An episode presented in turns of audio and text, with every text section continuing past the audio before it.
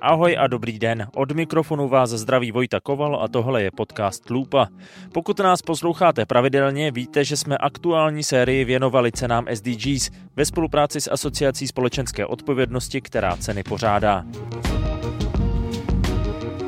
13. října v budově Národního muzea asociace oznámila vítěze letošních cen SDGs v celkem sedmi kategoriích a my se teď o ně s vámi podělíme v krátkých medailoncích, které už teď všechny najdete na webu podcastloopa.cz nebo ve vaší oblíbené podcastové aplikaci.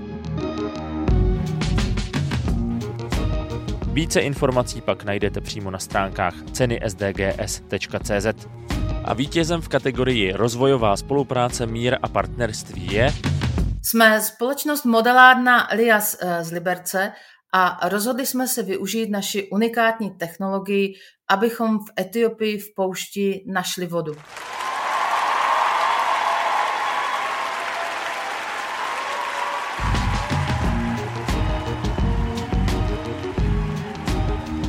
Lias známe z dřívějška všichni jako výrobce nákladních automobilů. Dneska už tomu tak není, společnost ale mimo jiné vyvinula bezpilotní helikoptéru Skyspotter. Popisuje mi Zuzana Beranová, projektová manažerka Liasky pro Etiopii. A rozhodla se, že ji využije pro letecký geofyzikální průzkum. Kombinaci vlastně s technologií satelitního zpracování dat. Nejprve vlastně probíhá analýza satelitních snímků Terra Aster a Landsat, tam vlastně na těch snímcích se hledají takzvané anomálie, protože když jako se v dávné minulosti tvořila voda a ostatní nerosty, tak došlo k určitým jakoby, procesům v zemské kůře, které vlastně jsou čitelné z těch satelitních snímků. Na taková místa pak letí Skyspotter a například pomocí magnetometru zjišťuje, jestli by v daném místě mohla opravdu být voda. Po té prvotní analýze satelitních snímků už víme s takovou 85% pravděpodobností, že tam voda je. Následuje teda ta eh, letecká geofyzika, tam už jsme na 95%, no a těch zbývajících 5% to jsou už průzkumné vrty. I když to takto nezní jako příliš rychlý proces, ušetří metoda leteckého průzkumu obrovské množství času. Běžným terénním průzkumem by nalezení nových zásob vody trvalo i několik let. Díky bezpilotní helikoptéře se proces zkrátí na měsíce a je to i šetrnější, protože se nemusí dělat tolik průzkumných vrtů.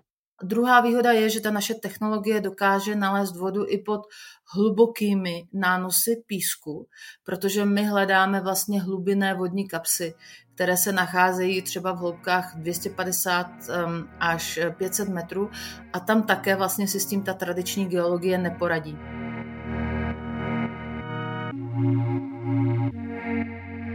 Ta naše technologie vrací do pouště život, protože uh, nalézt prostě v poušti vodu tradičním způsobem je skoro nemožné a vlastně uh, určité oblasti jsou úplně jakoby odříznuty od možnosti prostě nějakého rozvoje, protože tam nemají vodu. Ale ještě v tom regionu, v tom Somali region, ta otázka je mnohem hlubší, protože tam ti místní obyvatele chovají velbloudy a hovězí dobytek. A vlastně Eh, ta oblast dlouhodobě trpí nedostatkem vody. Dá se říct, že existující ty zdroje vody se stále zmenšují a jsou silně znečištěné. A lidem prostě ten dobytek a ti velbloudy umírají. A když jim ten dobytek uhyne, tak oni prostě ztratí jakoby páteř svojí identity a páchají prostě sebevraždy a v lepším případě se teda eh, stahují eh, do měst a pak tam přežívají Eh, ve slamech a ztrácí vlastně jakoby takovou tu životní důstojnost. Takže voda vlastně tam znamená skutečně život a také právo na důstojný život. My jsme našli teda nakonec 17 eh, vodních kapes a to v příznivé hloubce do 250 metrů.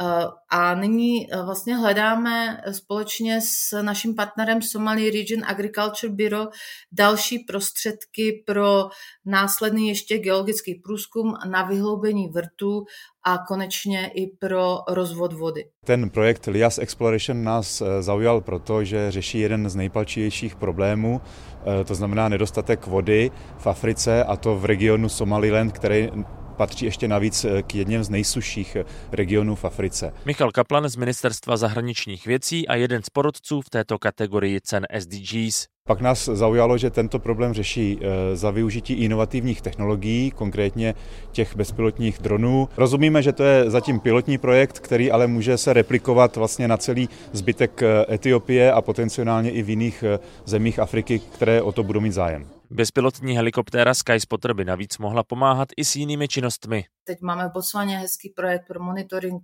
zvěře, a pro protipytlácké aktivity a v Etiopii teď právě dokončujeme další projekt v oblasti eh, zemědělství, takzvaného precizního zemědělství a boje proti pouštním kobylkám. Takže je to prostě univerzální technologie a v tomto případě ta letecká geofyzika je pouze jedna z takzvaných aplikací. Paní Berhonová, moc krát děkuji a hlavně teda gratuluju k vítězství. Taky děkuji.